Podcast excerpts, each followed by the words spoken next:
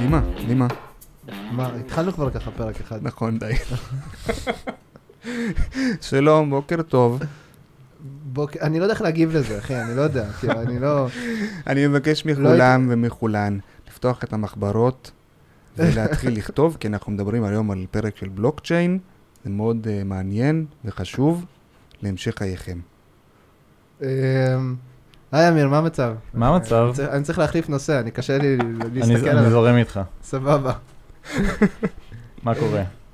מצוין, אז אה, אמירה גפני, נכון? נכון. אמ, בוא רגע, ישי ככה התחיל את זה בצורה מאוד יצירתית, כל הכבוד. לא ראיתי את זה בא. כן, משתדל. תן לנו קצת, אה, קצת רקע לך, תספר לנו קצת על עצמך. סבבה? אז אני אמיר גפני, בן 31, גר בתל אביב, נשוי, בכללי מהנדס תוכנה, במה שאני מתעסק כבר המון שנים, בעיקר בתחום של הקריפטו, שזה מה שאנחנו הולכים לדבר עליו, בלוקצ'יין, קריפטו, ווב 3. עבדתי במספר חברות סטארט-אפ בתחום, אה, שנתיים בחברה שעשתה ארנק דיגיטלי, שנה בחברה שעשתה סוג של אה, מסחר בוולטיליות שנעזר בבלוקצ'יין. כיום יש לי חברה משלי, אה, שאנחנו בעצם מספקים שירותים של פיתוח, ויש לנו מוצר משלנו, שהוא נותן סוג של ביג דאטה על אה, עולמות ה-NFT, שזה משהו מעולם הבלוקצ'יין, שאולי נגיע אליו היום. וואו, אתה אמרת לו, כאילו אמרת פה מלא מלא מילים שאני פשוט לא- או לא מכיר או לא יודע מה הן אומרות מעבר ל... אז יש לך שעה עכשיו? שנעבור על, על המושגים האלה. מה, תגיד לי, מה משותף בין בלוקצ'יין לנינטנדו 64? אז שום דבר, אבל חיפשתם uh, ככה משהו עליי, אז uh, עובדה שלא קשורה למה שאני מתעסק בו, זה שאני, אפשר להגיד שאני סוג של גיימר, אבל אולד סקול, לא מעניין אותי משחקים חדשים, אבל אני, אני מאוד, אני וחבורת uh, חברים, מאוד פנאטים לגבי משחקים ישנים, אנחנו עוד uh, נפגשים, משחקים בניטנדו 64, שעוד יש לי אותו מגיל 7. Uh, משחקים מאוד תחרותיים. אני חושב שמי שלא שיחק בסופר סמאש המקורי, אני לא יודע, אני לא מדבר על, ה, על הסופר סמאש החדש, פשוט לא יודע מה זה משחקים תחרותיים, כי זה מגיע לרמות מטורפות. וואו, מגניב שזה עדיין רץ הדברים האלה. כן, פסיכי. כן. יש איזה, זה שאלה לא קשורה בכלל, יש איזה אמולטורים כאלה ל-PC וכאלה? לגמרי יש אימולטורים ברור. PC, אבל זה, לנובים, אנחנו ארדקור, אנחנו כן. עם, אה, ניטנדו 64. אתם נושפים על קלטות וכאלה? כן. אשכרה. לא, האמת שזה עובד מדהים. זה לא אמור לעבוד מדהים, אבל זה עובד מדהים, לא, לא נשפתי על קלטת הרבה זמן. שזה משפט מוזר להגיד. זה מוזר. מגניב מאוד. כן, היום אתה לא נושף על USB. לא, בעצם כן, אולי. לא יודע, לא לא- אתה לא אתה יצא רק לי. הופך אותו כמה, שלוש כן, פעמים כן, שלוש לפחות, פעמים שלוש פעמים מינימום. לגמרי. סבבה, מגניב. אז בלוקצ'יין, איזה מילה, אלוהים. יש מאחורי הרבה מאוד, אה, נקרא לזה מושגים נלווים, נכון? ורצינו ככה שאולי לפני שניכנס לזה טיפה, תספר לנו מי לדעתך יכול להיות לא רלוונטי פרק על בלוקצ'יין. מעולה. אז לא אמרתי קודם בהצגה על עצמי, אבל uh, יש לי גם פודקאסט. על, נכון. uh, שזה משהו חשוב, ככה הגענו לכל הסיטואציה הזאת. חשוב. Uh, יש לי ולאחי ולעוד חבר פודקאסט על בלוקצ'יין שנקרא Proof of Talk, שם אנחנו בעצם מדברים על כל הדברים האלה. Uh, וזה בעצם שאלה טובה, כי למי אנחנו פונים לדוגמה בפודקאסט שלנו או בפרק היום? מהמם. מי שזה יעניין אותו זה מתכנתים, אנחנו כן מגיעים מעולם הטכני, אנחנו בעצמנו מהנדסי תוכנה, אה, אבל הקסם בבלוקצ'יין, לפי מה שמשך אותי, זה העובדה שהוא מחבר אה, טכנולוגיה וכלכלה. זה שילוב מושלם של שני הדברים האלה, שני נושאים שעניינו אותי בנפרד, ואז זה יכול להיות מתאים לאנשים שאוהבים טכנולוגיה, גם אנשים שמתעניינים טיפה בכלכלה, אנשים שבכללי אה, אוהבים את כל העניין של. איך העתיד ייראה, האם הוא יהיה יותר דיגיטלי, אז בלוקצ'יין מאוד מתחבר לזה. כי הוא בעצם, אנחנו נגיע לזה, וזה יכול להיות התשתית של כל העולם הדיגיטלי, שהולך לבוא בשנים הקרובות. זאת אומרת שהרבה מאוד אנשים מתעניינים, כי זה נושא מאוד מגוון, אולי כמה שמות שאני אזרוק, אולי אתם מבינים, אבל יש אה, בעולם הבלוקצ'יין DeFi, שזה כלכלה מבוזרת, מהמם. מתאים לאנשים שאוהבים כלכלה. NFT, שזה בכללי מגיע מעולם התרבות, משחקים והכל, זה, זה תחום אחר של אנשים. אה, זה פשוט, הבלוקצ'יין מחבר הרבה מאוד סוגים של אנשים. זהו, מגניב. מילה אחת על הפודקאסט, אני...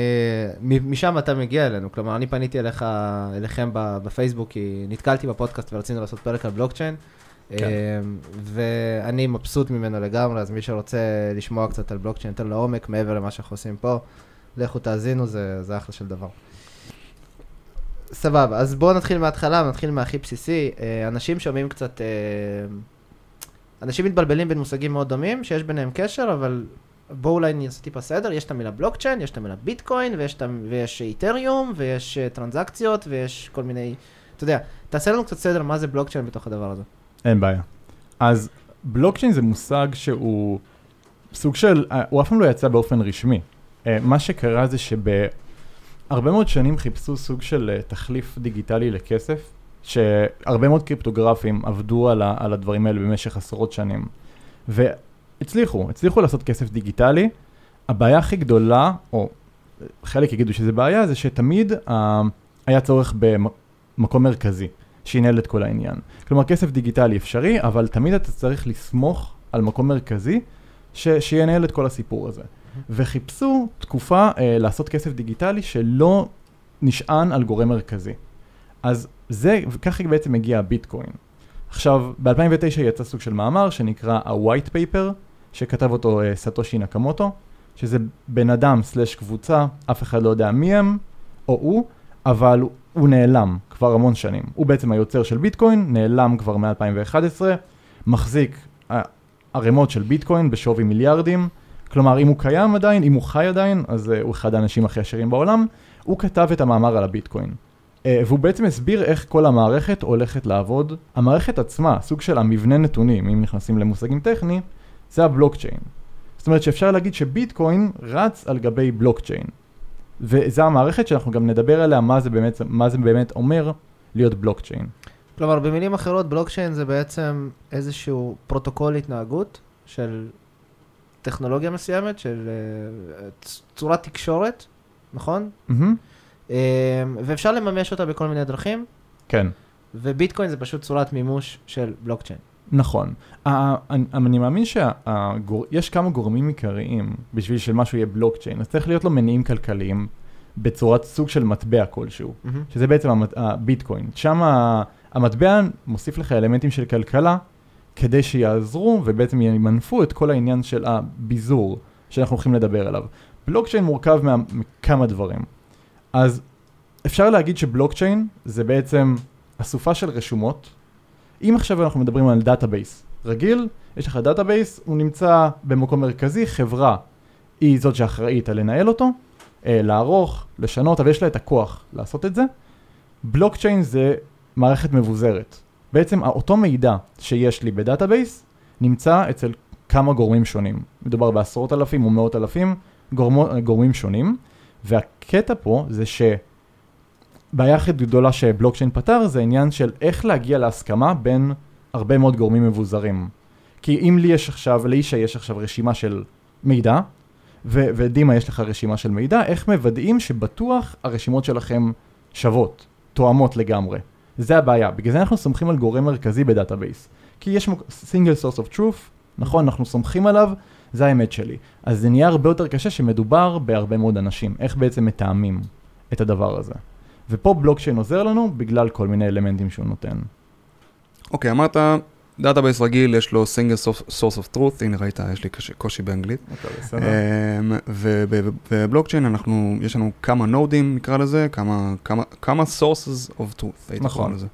אה, איך אני מגיע, אני, אני, מה שמסקרן אותי עכשיו, אתה אומר, אה, אותם נודים יודעים להיות מסונכנים ביניהם, איך הם יכולים להיות מסונכנים ביניהם? איך אני מצליח להגיע ל, להבנ, להבנה ותקשורת ביניהם, כש, איך אני יודע מי, מי, מי הצודק כשיש לי הבדל ברשימות? בדיוק, זאת שאלה טובה, וזה באמת אחד הדברים ש... שהבלוקצ'יין פתר. ומה שבעצם סטושי נקמוטו עשה, אוקיי, קודם כל, כדי להגיע לאמת, אנחנו קוראים לזה קונצנזוס, מנגנון הסכמה. כל, כל הנודים צריכים להסכים בעצם על, אותו, על האמת. ומה שעושים בצורה הזאת, זה בעצם איך בלוקצ'יין עובד. או בוא נדבר רגע על ביטקוין. כי ביטקוין זה בעצם היישום הראשון של בלוקצ'יין שנוצר. אני עכשיו רוצה לשלוח לדימה אה, כסף, ביטקוין. אני, אני מוציא את הטרנזקציה הזאת. טרנזקציה בעצם זה, אפשר להגיד בפשטות, זה אני שולח שתי ביטקוין לדימה. הטרנזקציה נמצאת עכשיו במקום שנקרא mempool. זה אוסף של טרנזקציות שמחכות שיאשרו אותם. איפה נמצאת בעולם, בדמיון? אני לא יודע, כאילו... יש כמה שרתים שאחראים על, על ה mempool בעצם. כל, ה, כל הטרנזקציות נמצאות שם, ומה שקורה זה שכל מי שמריץ את התוכנה של ה node, אוסף בעצם טרנזקציות. הוא אוסף אותם לתוך מה שנקרא בלוק. אנחנו נגיע מה זה בעצם אומר בלוק ובלוקצ'יין. אז אני עכשיו מריץ תוכנה. אה, אני לוקח טרנזקציות מה mempool. אני מכניס אותם לבלוק שלי, יש לי מקסימום 2,000 טרנזקציות בביטקוין. רק אה, להבין, התוכנה שאתה מדבר עליה זה בעצם מין instance של, ספציפית כרגע אנחנו מדברים על ביטקוין, נכון? כן, אוקיי. לגמרי. אני רוצה להוריד את התוכנה הזאת, זה נקרא node או צומת, אני מוריד את כל ההיסטוריה של הרשת של הביטקוין. את כל ההיסטוריה של הרשת של הביטקוין, זה מה הגודל של זה? גדול מאוד, כמה ג'יגה בייטים, מאות ג'יגה בייטים וזה גדל. וואו, אוקיי. בגלל זה אתה לא עושה את זה דרך פלאפון או משהו, אתה לא מריץ את זה דרך פלאפון, אתה מריץ צומת דרך מחשב, רצוי שהמחשב יהיה לו גם כרטיס מסך חזק, נגיע למה רצוי שלמחשב יהיה כרטיס חזק מסך? כרטיס מסך חזק. לא, יותר טוב, כרטיס חזק מסך יותר טוב. כן, אני משאיר את זה. אה, אתה משאיר את זה? אז אני אמשיך. אה, ומה שקורה זה שאני עכשיו מחליט להריץ את התוכנה הזאתי, אני אוסף טרנזקציות לתוך בלוק, ואני משתתף במה שנקרא תחרות. מהמם. התחרות הזאת היא תחרות- תחרות שנקראת proof of work. אני בעצם צריך ל- למצוא הוכחת עבודה. מה שאני עושה זה, כל מי ש- שמריץ את התוכנה, מכניס את הטרנזקציות לבלוק, ומתחיל לנחש חידה. עכשיו, מה זה החידה הזאת? ניכנס לדברים יותר עמוקים. בתוך בלוק, אני יוצר את ההש שלו. סבבה? אני מכניס שם, מה שאני מכניס בתוך הקומפוזיציה הזאת כדי לייצר אש, זה כמות הטרנזקציות, כל המידע על הטרנזקציות עצמם, ועוד כל מיני דברים, כולל ההש של הבלוק הקודם, מהמם. אני אסביר למה. אני לוקח את כל המידע הזה ומייצר ממנו הש. עכשיו מה שאני עושה, אני מתחיל להריץ כל מיני חישובים, כדי למצוא מה שנקרא proof of work. ומה זה החישובים האלה? זה ניחושים. ניחושים של טקסט. ומה שאני עושה, אני מחבר אותם יחד עם המידע הקיים, עם האש הקיים שלי, עושה מזה הש, ורוצה להגיע לתוצאה שיש בה כמות אפסים בהתחלה, בהש, שמתאימה. לדוגמה, הקריטריון עכשיו עשרה אפסים. בוא נגדיר uh, מה זה פונקציית אש. פונקציית הש זה פונקציה שאתה מכניס אליה קלט, לא משנה באיזה גודל, מהמם. ויוצא לך פלט בגודל קבוע. והדבר הכי, כמה דברים מעניינים פה זה ששינוי קטן בקלט משנה לגמרי את הפלט. מהמם. כלומר, אם אני ארשום דימה או דימה א', התוצאה לא תהיה דומה, היא תהיה, היא תהיה שונה לגמרי, וזה קריטי. ועוד דבר קריטי זה שמהפלט אני לא יכול להבין מה היה הקלט. אין שום דרך שאני יכול לחזור ולהגיד, אוקיי, זה, זה פשוט משנה לי אה, לגמרי את הדבר הזה. ועוד משהו על קלט זהה פעמיים, אתה תקבל את אותו פלט פעמיים. חשוב. נכון. בדיוק. אז יופי, אז מה שאנחנו עושים, אנחנו לוקחים את הקלט שהוא, וקלט יכול להיות כל דבר, יכול להיות מילה קטנה, יכול להיות מילה גדולה, לוקחים את כל הקלט של הטרנזקציות ומחברים לו את הניחוש שלנו. מהמם. יוצא לנו אה, פלט, אם יש לו מעל נגיד עשרה אפסים, ניצחתי בתחרות. מה הכוונה לאפסים? אז איך, כל, איך פלט של אה, פונקציית אש נראה? אפ, אה, כל מיני אותיות, נכון? בערך 40 ומשהו אותיות, A, B, C, 1, 2, 3, 8, זה, זה, זה בעצם הפלט, מהמם. זה בעצם ההש, זה התוצאה שיוצאת מזה.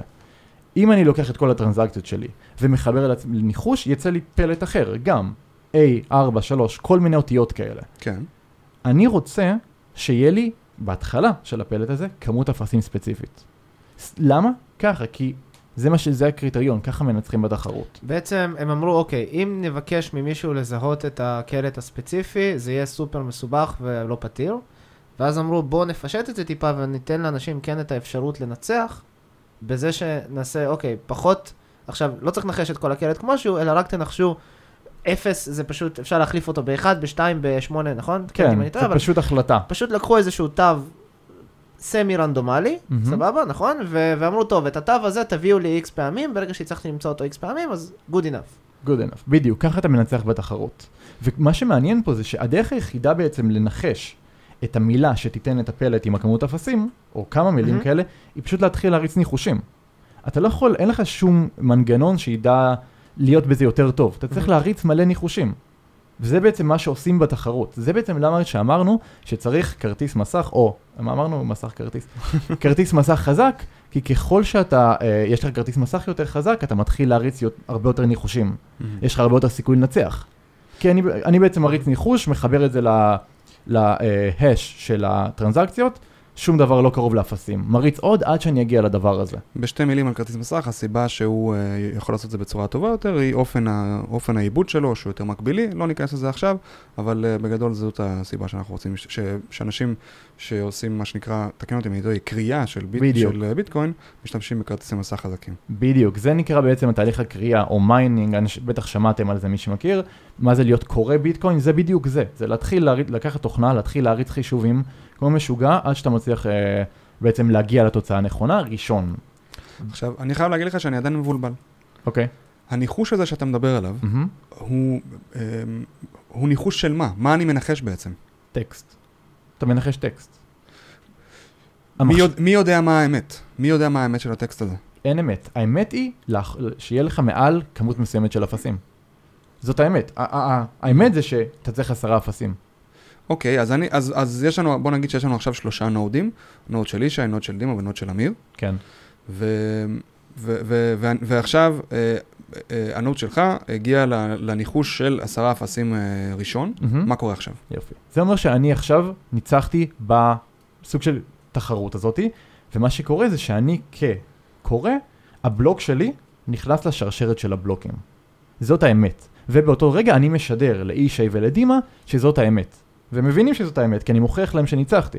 לא הייתי יכול לנצח אם לא היה לי את ה... כלומר, אנחנו יכולים להריץ את אותו קלט שאתה האזנת בשביל להגיע לפתרון, ולהוכיח שאתה צודק, כי אנחנו נקבל את אותה תשובה. בדיוק. וזה, וזה העניין. זה מוכיח לכם שאני לא יכולתי לרמות פה. הדרך היחידה שלי למצוא את הקלט הזאתי, או את ה-proof of work, ככה קוראים mm-hmm. לו, שיוכיח שבעצם אה, יש לי אפסים, אתם יכולים להריץ אותו בשנייה. זה, זה, וזה זה היופי פה. קל מאוד להוכיח ש, שצדקתי. אז אני צודק, אני מכניס את ה... אני צודק, הבלוק שלי, עם כל הטרנזקציות שלי, נכנס לבלוקצ'יין, ונחשב בעצם אמת. עכשיו זה במרכאות, כי יש תהליכים יותר, אה, ש... יש יותר מנגנוני אבטחה, בדרך כלל האמת, אפשר להגיד שמשהו אמיתי לגמרי, רק אחרי שישה אה, בלוקים שנכנסים לבלוקצ'יין, זה נחשב האמת בביטקוין, mm-hmm. אבל זה, אם מפשטים את זה, זאת האמת. האמת היא, אתם, אנחנו מגיעים לאותו database ביחד, כי אני ניצחתי בתחרות ואני משדר לכם שזאת האמת ואתם מאמינים לה. אוקיי, אוקיי, אז אמרנו שעכשיו יש לי אה, X נודים, או כן, X, X נודים, mm-hmm. ו- והם מדברים ביניהם, והם, ו- ובעצם די, אחד... די, די לזרוק משתנים. יש לי 700 נודים. תודה. סבבה. יש לי 700 נודים, ו- וכל אחד מהם באמת, באמת הצליח להגיע, ל- אחד מהם פתר את החידה, הפיץ את האמת, כל השאר אה, קיבלו את האמת, אמרו, אה וואלה, הוא צודק. והשאלה שלי האם אני יכול בתור, אה, יש את אה, אליס, בוב ו- ומי השלישי הרשע? יש מישהו בשיא. בסייבר, כן. אה, שכחתי, אבל... אה, קרלוס. אז, אה, אז יש לי את קרלוס. אוקיי. Okay. שהוא אומר, אוקיי, יש, יש לי 700 uh, נורדים, שהם uh, נורדים אמיתיים ולגיטימיים, וכל אחד מהם מבין את האמת. ואני אומר, אוקיי, um, אם, אני, אם, אני, אם כל מה שאני צריך זה לשכנע את האחרים שאני צודק, אני אעשה עכשיו עוד 1,400 נורדים פיקטיביים, אני שני שליש מהרשת, ועכשיו כולם יאמינו לי שאני יודע מה הטרנזקציות, ובמקרה כל, כל, כל, כל הבלוקצ'יין יצביע לזה שכל הטרנזקציות יעברו לארנק אחד. מעולה, זו שאלה מעולה ומאוד לגיטימית בעולם של בלוקצ'יין. אז חד משמעית, יש סיבה ש... למה, למה שאומרים שהמיינרים הם אלה שמאבטחים את הרשת. אנחנו רוצים מערכת שהיא כמה שיותר ביזורית, וכמה שיותר אנשים מריצים נוד. בעצם, באמת, אה, אתם תשמעו על הרבה מאוד חברות שרתים, שקונות הרבה מאוד מחשבים ומתחילות להריץ כדי להגדיל את הסיכויים שלהם לזכות. וזה עובד. אבל אנחנו מדברים פה על בעיה אחרת, שזה בעיית 51 אחוז, 51 פרסנט, שזה מה קורה אם מישהו אחראי על מעל 50 אחוז מהרשת. יש לו סטטיסטית יותר סיכוי לזכות בכל ההגרלות האלה, בעצם לייצר אמת שהיא לא אמיתית. להוסיף, אין לו שום בעיה להוסיף לתוך הבלוק שלו, שמישהו, דימה העביר לו אה, מיליון ביטקוין. הוא יכול לעשות את זה ולהוכיח זאת האמת. זאת שאלה טובה. למה זה לא באמת קורה סך הכל בביטקוין? כי הרשת גדולה. ככל שהרשת יותר גדולה, ככה יותר קשה להשיג מעל 50% מהכוח מחשוב. עכשיו אם אתה רוצה להיות בביטקוין, בעצם לפגוע ברשת הביטקוין, אתה צריך מעל 50%, 50% מה, מהכוח מחשוב של הרשת. Mm-hmm. מדובר על סכומים אסטרונומיים, שאפילו לאילון מאסק וג'ף בסוס ביחד, שהתאחדו וירצו להפיל את, את ביטקוין, אין להם מספיק, אין להם מספיק כסף בשביל לקחת את כל הכוח מחשוב הזה. וזה מה שיפה, ככל שהמערכת יותר גדולה, ככה היא באמת עובדת יותר טוב, זה מאוד סקלבילי. וואו, אז בעצם, כאילו תאורטית זה אפשרי, פרקטית זה לא באמת, אה, זה לא באמת יכול לעבוד, נכון. אבל בעצם אם הייתי בתחילת הדרך, הייתי יכול לעשות את זה.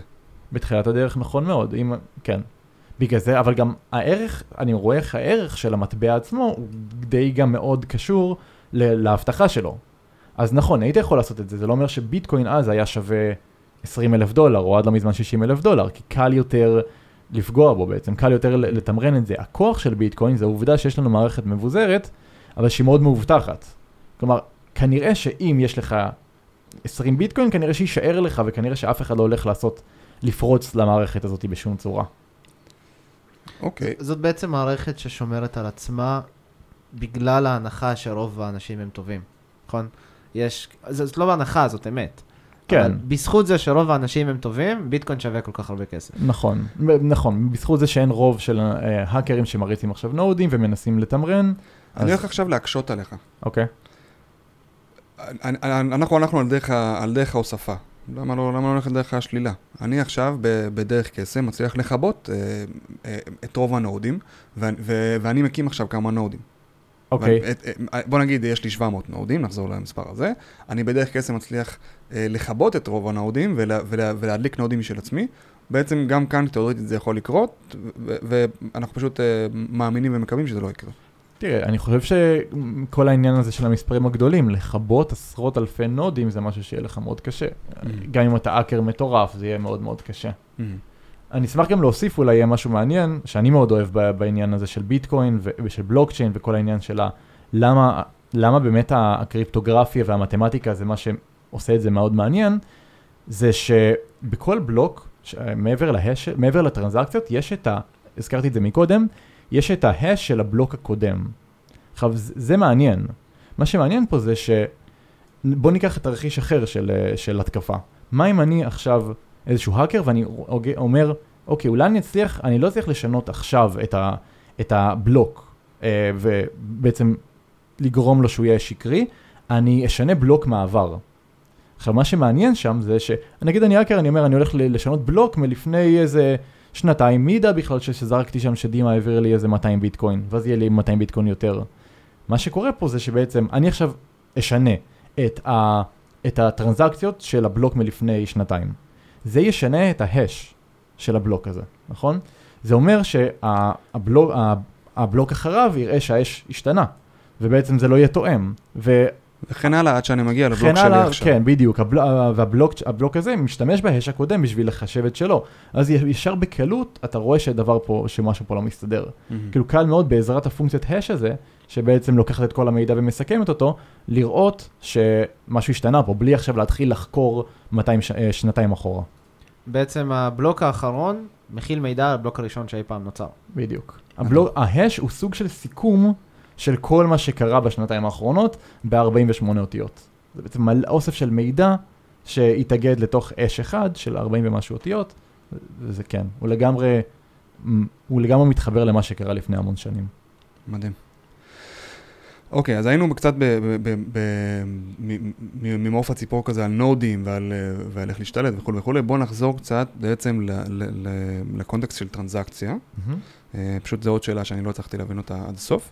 אה, אמרנו שכל אה, חידה מייצגת טרנזקציה, וכל אה, טרנזקציה נכנסת לבלוק, נכון? עד כאן אני, אני מדויק? כל חידה מייצגת סיבוב, בעצם באיזה בלוק הולך להיכנס לבא, לא טרנזקציה, כי בבלוק יש אלפיים ומשהו טרנזקציות. אה, סליחה, כל חידה מייצגת בלוק? נכון, אוקיי, סליחה, אז מחדש. אז כל חידה מייצגת בלוק, ויש לכל בלוק אה, באזור ה-2,000 טרנזקציות אמרנו? בביטקוין זה הכמות אה, המוגבלת לביטקוין, בבלוקצ'יינים אחרים זה יכול להיות יותר או פחות, זה תלוי אימפלמנטציה. מהמם, אוקיי. אה, אז אני רק, רק הייתי רוצה להבין אה, מה, היה, מה, קורה, מה קורה בעצם בתחילת התהליך. מה קורה כשנוד מוצ, מוציא את הטרנזקציה הראשונה. אוקיי, אז אני עכשיו רוצה לשלוח לאיש אה, ביטקוין, מה שאני עושה זה אני נותן גם סוג של טיפ, אני, אני סוג של נותן את העמלה שהולכת למיינר. אני סוג של נותן לו, אפשר להגיד שוחד. קח את הטרנזקציה שלי, תכניס אותה לבלוק, ישתל, אם אתה תכניס את הטרנזקציה שלי לבלוק, זה הכמות כסף שתקבל. ואז בעצם הטרנזקציות האלה שמחכות במימפול שיקחו אותם, לכולם יש סוג של עמלה שתגיע למי, לנוד שיבחר אותם. לנאות ש... שיזכה ב... בעמלה. בדיוק. אז אוקיי. הקוראים רוצים לקחת את הטרנזקציות ששילמו להם יותר עמלה, באופן טבעי. וזה מה שקורה, זה מה שאנשים מרגישים כשיש עומס ברשת של הביטקוין. אז יש כל מיני תקופות הייפ בביטקוין, ב-2018, היה עכשיו לאחרונה, וברגע שיותר ויותר אנשים משתמשים בזה, ככה יש יותר טרנזקציות. זאת אומרת שהרף של המיינרים להכניס את הטרנזקציה שלך עולה. זאת אומרת שאם אני רוצה שהטרנזקציה שלי תיכנס מהר, דחוף לי עכשיו להעביר כסף. לא יודע, אני קונה חלב בסופר עם ביטקוין, שזה, אל תעשו את זה, אבל דחוף לי שעכשיו זה לא יסתיים עוד איזה שש שעות, אני כנראה אתן עמלה יותר גדולה לכורה, כדי שיכניס את הבלוק שלי יותר מהר. מהמם. כדי שיכניס את הטרנזקציה שלי לבלוק שלו יותר מהר. איך אני מחליט, מי, מי זה הנודים האלה ואיך הם, איך הם, איך הם נותנים את הכסף אה, עבור טרנזקציה? מי, ש, מי, מי שהנודים האלה זה הכורים, זה כל מי שמחליט להיות כורה. אה, אוקיי. והוא פשוט, הם פשוט, התוכנה באופן אוטומטית של ביטקוין רואה כמה עמלה יש. אז אני בתור, בוא נגיד שיש לי ארנק עכשיו, אני יצרתי ארנק ואני רוצה לקבל טרנזקציה או לתת טרנזקציה, אני, אני מתחבר כ client לאיזשהו node כזה ואני אומר לו, תעשה בשבילי את הטרנזקציה, נכון? נכון, מאוד, אתה לא צריך לעשות את זה באופן אה, אקטיבי, זה, זה נעשה. אבל כן, זה בדיוק מה שקורה. הטרנזקציה, הטרנזקציה שלך נשלחת ל mempool, ומשם node כלשהו מהרשת ייקח אותה. אנחנו בפודקאסט על אה, קוד, אז אנחנו רוצים לצלול קצת לקוד פתוח, אנחנו רוצים לצלול קצת לדברים שמעניינים אותנו בקונטקסט של, דיברנו על בלוקצ'יין באופן כללי, דיברנו על ביטקוין. אה, בואו נעשה קצת סוויץ', לא גדול, לא גדול מדי, ונדבר קצת על פיתוח בעולם של בלוקצ'יין. אה, אני מניח שאולי נדבר קצת על איתריום, נכון? בתור איזושהי פלטפורמה לפיתוח אה, אפליקציות. כן. אז בואו נתחיל עם משהו קצת כללי על, כאילו דיברנו קצת על, אה, על אה, ביטקוין בתור אימפלימנטציה של בלוקצ'יין, אז כמו ביטקוין יש לך גם איתריום, יש לך עוד כל מיני מטבעות. מטבעות, מימושים, לא יודע איך לקרוא לזה, תקן אותי אמיר. בלוקצ'יינים, כן, נכון. כן. אה, בוא נצלול טיפה לאיתריום, ובמיוחד בקונטקסט של פיתוח. כלומר, מה, מה חזק בו ומה ההבדל בינו לבין ביטקוין, ואיתריום כדוגמה, ל... יש עוד המון אה, מטבעות אה, בסגנון, נכון? כן. בוא ניתן שנייה מעבר, מה, מה זה איתריום ולמה אנחנו, איך, אה, מאוד מהר נקפוץ לאיך הגענו לאיתריום. אז ביטקוין זו מערכת יחסית פשוטה שאיתה אפשר להעביר טרנזקציות. מהמם. נטו כסף בין אנשים. באו ואמרו, אוקיי, אני מרגיש, זה מגניב שאפשר להעביר טרנזקציות ולהעלים את הגורם המרכזי בצורה שלא צריך לסמוך על אף אחד, אבל אפשר לעשות מזה יותר, כי גורם מרכזי יש לא רק בבנקים, יש גם באינטרנט, נכון? שרתים. יש הרבה מאוד גורמים מרכזיים, לדוגמה עכשיו פייסבוק זה גורם מרכזי. כמו שבנק יכול לצנזר טרנזקציה שלך, גם כל חברה יכולה לצנזר את מה שאתה עושה. ו- ופה הבעיה הכללית, אז אפשר להרחיב את זה. אז באמת הגיעו ויצרו את איתריום. אמרו, אנחנו נבנה משהו כמו ביטקוין, אבל במקום להעביר טרנזקציות נעביר אפילו קוד. יהיה אפשר לכתוב קוד בצורה מבוזרת. כלומר, הצורת ריצה שלו תרוץ בצורה מבוזרת. זה בעצם איתריום, זה, אפשר להגיד שזה פלטפורמה לאפליקציות מבוזרות. שיש כזה דבר, הרבה לא יודעים מה זה אפליקציה מבוזרת. אבל אפליקציה מבוזרת זה אפליקציה ממש שרצה בבלוקצ'יין. כלומר, רצה לכל אחד על המחשב שלו. רצה, אפשר להגיד רצה, לא במקום מרכזי, אי אפשר לכבות אותה בשום צורה. הכל, כן, אין, אין איזה מישהו ששולט במידע שקורה שם ויכול לחסום אנשים מלהשתמש בה. אנחנו מדברים ספציפית על איתריום או על, או, או על, אה, על, על מימושים בסגנון של איתריום? זה ספציפית על איתריום, כמובן ש... אז איתריום זה בעצם הבלוקצ'יין השני בגודלו אחרי ביטקוין, והוא בעצם הפך להיות הרשת המרכזית לאפליקציות מבוזרות. יש עכשיו מתחרים שמנסים להיות גם. אבל אם מדברים בהקשר הזה, אפשר לדבר על איתריום, כי זה כרגע העיקרי. מגניב. אז איפה נכנס פה open source בכל הדבר הזה? כמו שאמרנו, אין גורם מרכזי, ושאין גורם מרכזי, אין מי שינהל את, ה... את, את כל הסיפור בעצם, זה הכל פומבי. ואפשר להגיד בעצם שבאיתריום, כשאתה כותב אפליקציה, אז ה... הקוד הוא החוק. נגיד אני עכשיו כותב אפליקציה, מה שקורה באפליקציה זאת האמת. בוא ניתן, בוא ניתן דוגמה. אפליקציה אה, על איתריום היא, מורכבת ממה שנקרא חוזים חכמים. מה זה חוזה חכם? זה קטע קוד, זה תוכנה שרצה, אין מישהו מקום מרכזי שמריץ אותה. בוא ניתן דוגמה הכי פשוטה. הכי פשוטה שאני מכיר זה לדוגמה אתר הימורים. אה, קזינו, אתה צריך לסמוך על הקזינו לדוגמה, שהוא לא ירמה אותך. נכון? אתה צריך לסמוך שחלק מהפעמים אתה גם זוכה. כי מאחורי הקלעים אתה לא, אתה לא מכיר את הקוד שלו, הוא יכול להגיד 80% מהפעמים הבית זוכה. באיתריום לדוגמה אין לך את המקום המרכזי שמר... שמריץ את התוכנה, יש קטע קוד בחוזה חכם שאומר ברגע שההימור נכנס, יש לך 50% לזכות. זה קטע קוד, ו- וזה בעצם החוק שם. אם זה לא יהיה open אה, source, אי אפשר לסמוך על הדבר הזה. open source זה דבר סופר קריטי באפליקציות מבוזרות. כי בעצם זה החוק של התוכנה. אני חייב להבין מה קורה מאחורי הקלעים בשביל להשתמש בה. באיתריום, וב... באיתריום ובכל אפליקציה אה, מבוזרת, זה בעצם אפשר להגיד שזה כסף תכנותי. קל מאוד לתכנת כסף. אז אני בקלות יכול להכניס פונקציה, mm-hmm. שבה אני אומר, ברגע שה owner מחליט לקחת את הכסף, לוחץ על כפתור ולוקח את הכסף. Mm-hmm. זה לא יהיה הגיוני מבחינת אנשים לא להכיר את הקוד של הפרוטוקול. אני עכשיו רוצה לכתוב תוכנה, אנשים חייבים בשביל להתחיל להשתמש בדבר הזה, לקרוא את הקוד שהולך שם, כי זה החוקים של, ה, של הפרוטוקול הזה. אם בכל מקום אני יכול לראות שהבן אדם יכול פשוט לגנוב לי את כל הכסף, אז אני לא אשתמש בדבר הזה. Mm-hmm. אי אפשר לייצר אפליקציה מבוזרת בלי open source. לדעתי, איך שאני רואה את זה, זה לוקח את זה באמת לרמה הבאה, מבחינת החוזק של אופן סורס. כלומר, גם, לא דיברנו על זה כל כך, אבל גם איתריום עצמו, נכון, הקוד של איתריום גם כן open source. לגמרי. יושב ב GitHub. גם ביטקוין?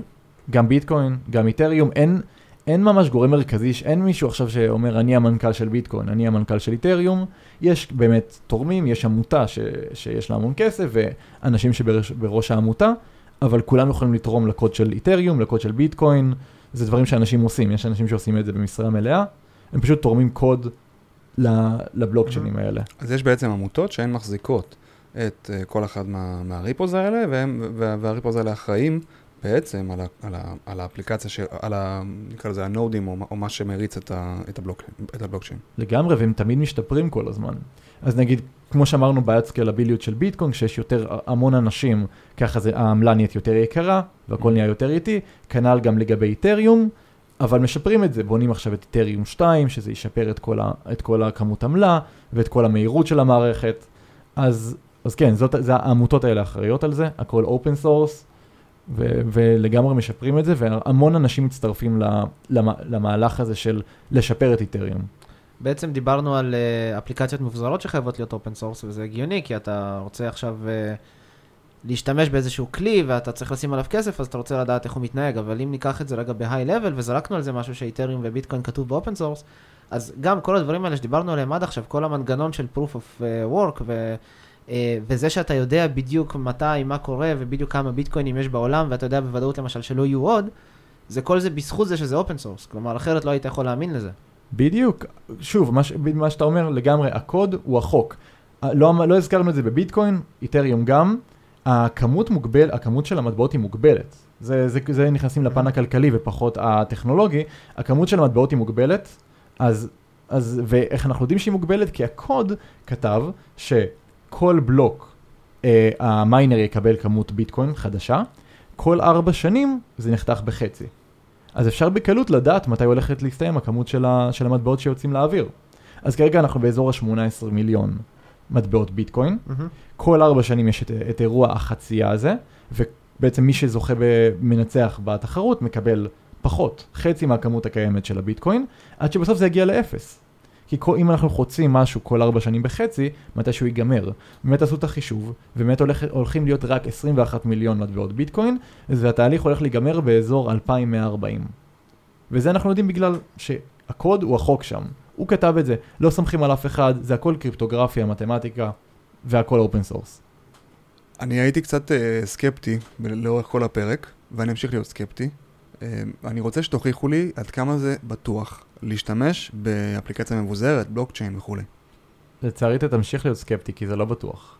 אוקיי. Okay. המצב הכיום כרגע הוא סופר לא בטוח. אתה עד ימה עבדת בחברה. אה, כן, בתחום. זהו, אני, החברה הקודמת שעבדתי בה לפני Datree, Valid Network, אה, במשך אה, שנתיים וחצי באמת היינו שם ו- וכתבנו כל מיני אה, אה, פתרונות לבעיות בתחום של בלוקצ'יין, security.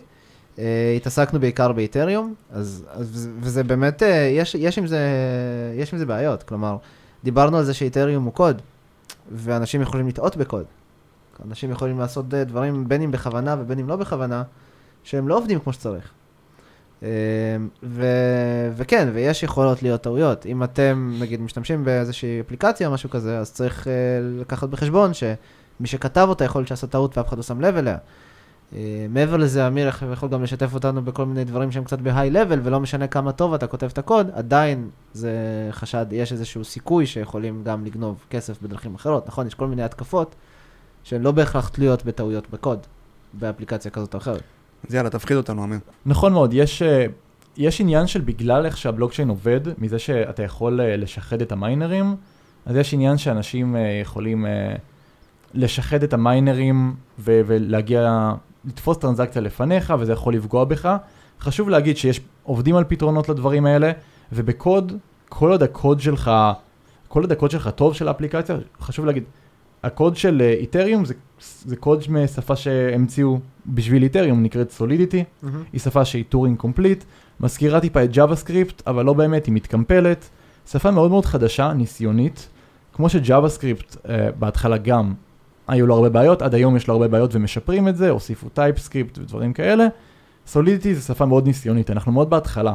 בכללי אני אומר שאנחנו מאוד בהתחלה של עולם הבלוקצ'יין, מאוד מזכיר את האינטרנט של שנת uh, 99. Mm-hmm. אז אם לדוגמה היה HTTP פעם, ואז זה עבר ל-HTTP 2, ככה אני, איך שאני רואה את זה, זה איתריום ואיתריום 2, שעובדים עליו. כלומר, בעתיד אף אחד לא ידבר על, על הבעיות אבטחה ועל, ה, ועל הכמות עמלה המוגזמת, זה, זה אנחנו הבומרים, אנחנו נזכור את זה.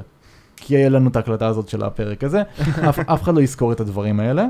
אז כן, הקוד עכשיו הוא, הוא, הוא מאוד קריטי והוא מאוד מסוכן. בסופו של דבר, כמו שאמרנו, זה כסף תכנותי. אתה מתעסק פה, כל חוזה חכם הוא בעצם מכיל המון כסף של אנשים. והרבה מאוד פרוטוקולים, בגלל טעות קריטית בקוד, יכולים לאבד מיליונים בגלל טעות, באמת, בקוד. וחלק חשוב בבלוקצ'יין זה העניין של ברגע שזה באוויר, אתה לא יכול לערוך את זה. כמו. שאני עכשיו שלחתי ביטקוין לדימה, אני לא יכול לבוא ולשנות את זה. כי אם אני אשנה את זה, זה ישנה את ההש, מה שאמרנו בעבר. אותו דבר בקוד של אה, איתריום. אני מעלה תוכנה לאוויר, חוזה חכם לאוויר, זה, זה הקוד. אם, זה, אם יש באג, יש שם באג. לכן מאוד מאוד חשוב אה, למפתחים להיות מנוסים. כלומר, חברות מאוד אכפת להם ממפתחים, מפתחי סולידיטי מנוסים, שמכירים טוב מאוד את מה שקורה בקוד של סולידיטי, את המערכת הפעלה של סולידיטי, שהיא נקראת EVM, Ethereum Virtual Machine, מאוד מזכיר את ה-JVM, את Java, שבעצם הקוד מתקמפל. חשוב מאוד להבין בדיוק מה קורה מאחורי הקלעים, כדי לא ליצור מצב שתוקף יכול לגזול ממך עשרות מיליוני דולרים של אנשים. כן, והיו מקרים, כאילו היו הרבה. כל הזמן יש. כל הזמן יש מקרים, אבל גם כל הזמן יש מקרים גם באפליקציות אה, ממורכזות, שבהם תוקף מגיע וכל המידע במקום מרכזי, או כסף, mm-hmm. והוא לוקח את הכסף. נכון. אז כן מבחינת uh, היגיון, uh, אפליקציה מבוזרת זה הדרך הנכונה להבטחה יותר טובה, אבל אנחנו, העולם עוד משפר את התשתית, אבל אנחנו נגיע לזה. איזה פחד. פחד, פחד, כן. אה, לא, סתם. אני, אני באופן כללי בן אדם פחדן בכל מה שנוגע לכסף. אז, כן. אז זאת, זאת הסיבה.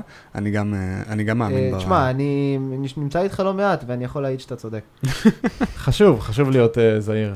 חד משמעית. הרבה כן. אנשים לא זהירים בעולם הזה ספציפית. אה.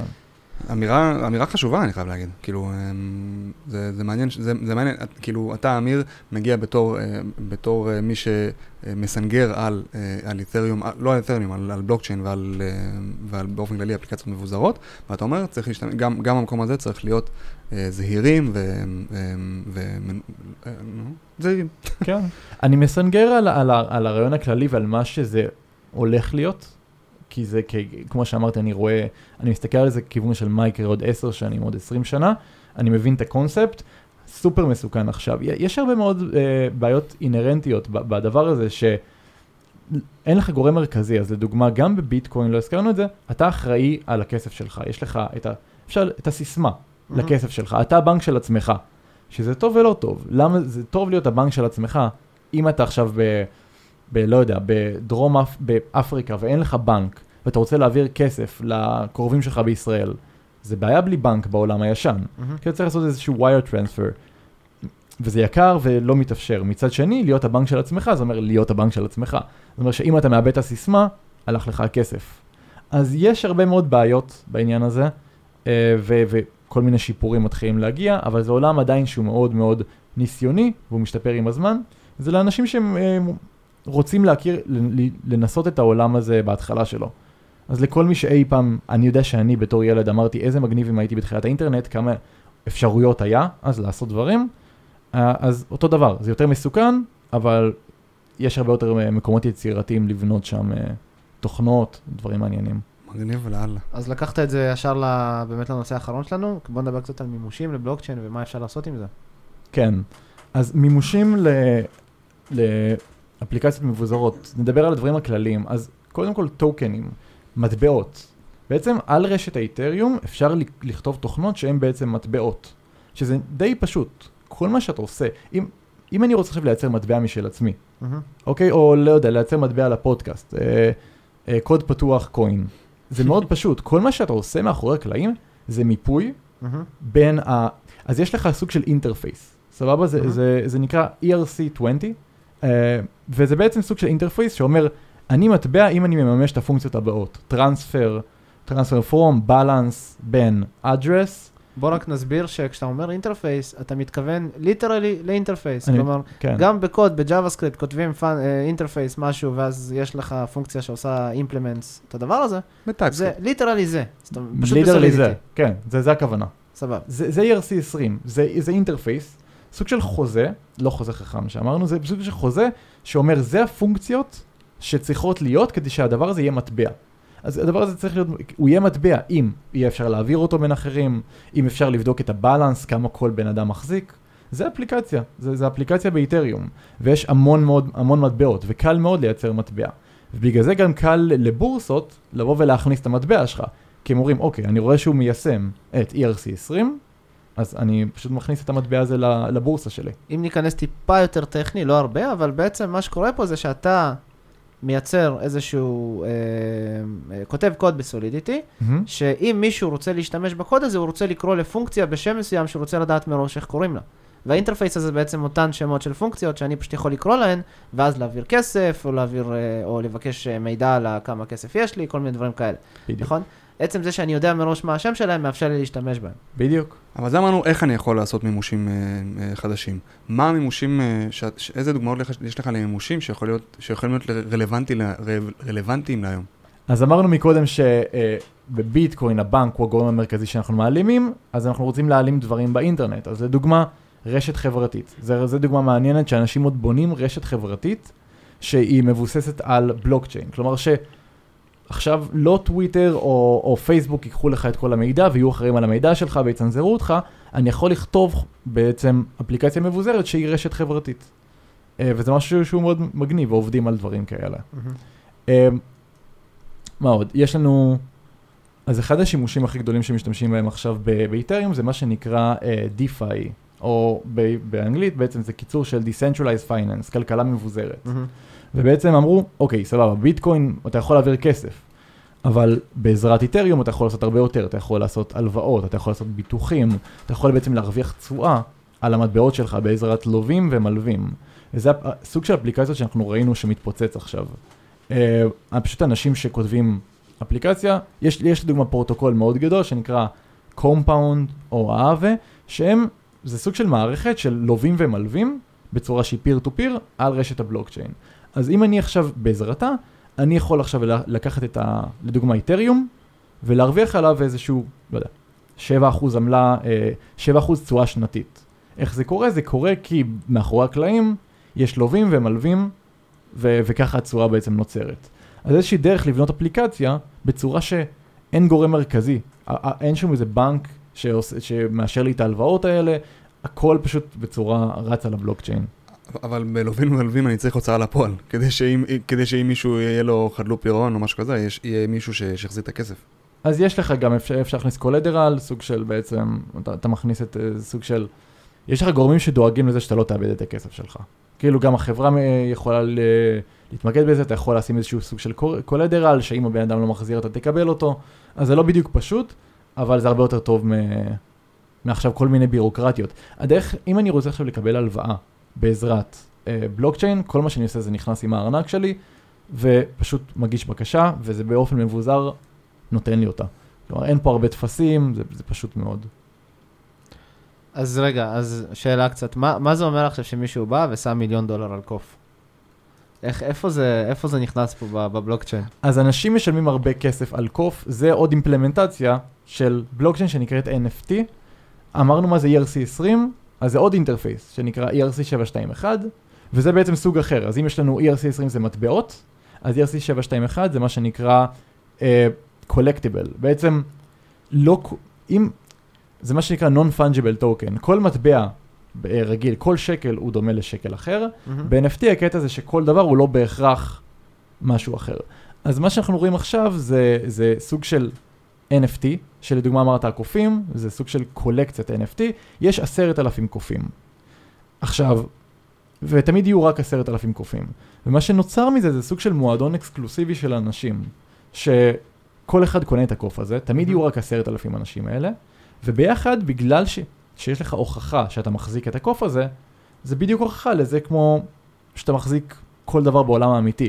ב- באינטרנט עד עכשיו לא היה לנו שום הוכחה לנדירות דיגיטלית. וזה משהו שאפשר להשיג בעזרת בלוקצ'יין. אבל אני עדיין, בוא נגיד שקניתי את הקוף הזה, ב- ויש לי את ה- לי את ההוכחה הדיג- הדיג- הדיגיטלית לבעלות עליו. כן. אין- אין לי אותו פיזית. אצל- הוא הוא אצל מישהו אחר. לא, הוא אצלך, אה, הוא אצלי? הוא אצלך. זה כל העניין, הקוף אצלך, זה טוקן. זה אוקיי. טוקן על רשת הבלוקצ'יין, שהוא לא אצל החברה בעצם שיצרה את, את הקופים האלה, הוא אצלך. עכשיו, השאלה, מה זה עוזר שהוא אצלך? יש לך בעלות על זה. הרעיון זה שהם לא יכולים לסגור את ה... להעלים לך את הדבר הזה. אני אתן לך דוגמה אה, ממשחקים, אוקיי? ב- במשחקים שגדלתי, היה משחק, היית לוקח דמות והיית אה, מפתח אותה ומשפר אותה, אבל אם החברה הייתה סוגרת את המשחק, פשוט היה הולכת לך הדמות. הדמות היא לא באמת שלך, היא של המשחק. מהמם. פה, בעולם הזה, הכל מבוסס טוקנים. אני מחזיק את הדברים האלה. כן? החברה היא, היא זאת שנותנת ערך לדברים האלה ספציפית, אבל כל אחד יכול לתת ערך לדברים האלה. כי הכל בעצם אצלך והכל פתוח. אפשר לבנות על הדברים שכתובים. אז הייתי אומר שזה- שבעצם ה-NFTs נותנים תוקף קצת יותר אמיתי לעולם, לעול- לעולמות וירטואליים. נכון. עולמות וירטואליים זה באמת, אה, מאוד הולכים להישען על NFTs, על, אה, על בעלות דיגיטלית.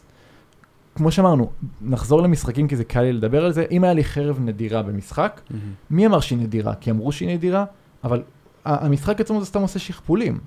לדוגמה בדברים כמו המועדונים האלה שיוצאים, כמו הקופים, לא, לי- לא הולך להיות יותר מעשרת אלפים, זה בקוד, כתוב שיש עשרת אלפים, אתה יכול לראות מי כולם, ואתה יכול לראות גם אם החברה יכולה להוסיף עוד, לפי הקוד. אם אתה רואה למטה בקוד שהחברה יכולה להוסיף עוד כאלה, אולי אל תקנה את זה, זה לא שווה. זה כל העניין שאנחנו חוזרים לקוד הפתוח. הקוד הוא החוק, והערך נוצר בעצם מהקוד הפתוח הזה. שום דבר לא היה, היה לו ערך אם לא היה קוד פתוח בעולם הזה. סיכום נהדר לפרק הזה. אהבתי. ממש. אה, מגניב. נגיע ל- לפינה? כן, כן, אתה רוצה אתה הפעם? הרבה זמן לא עשית, ישי. אולי הגיע הזמן.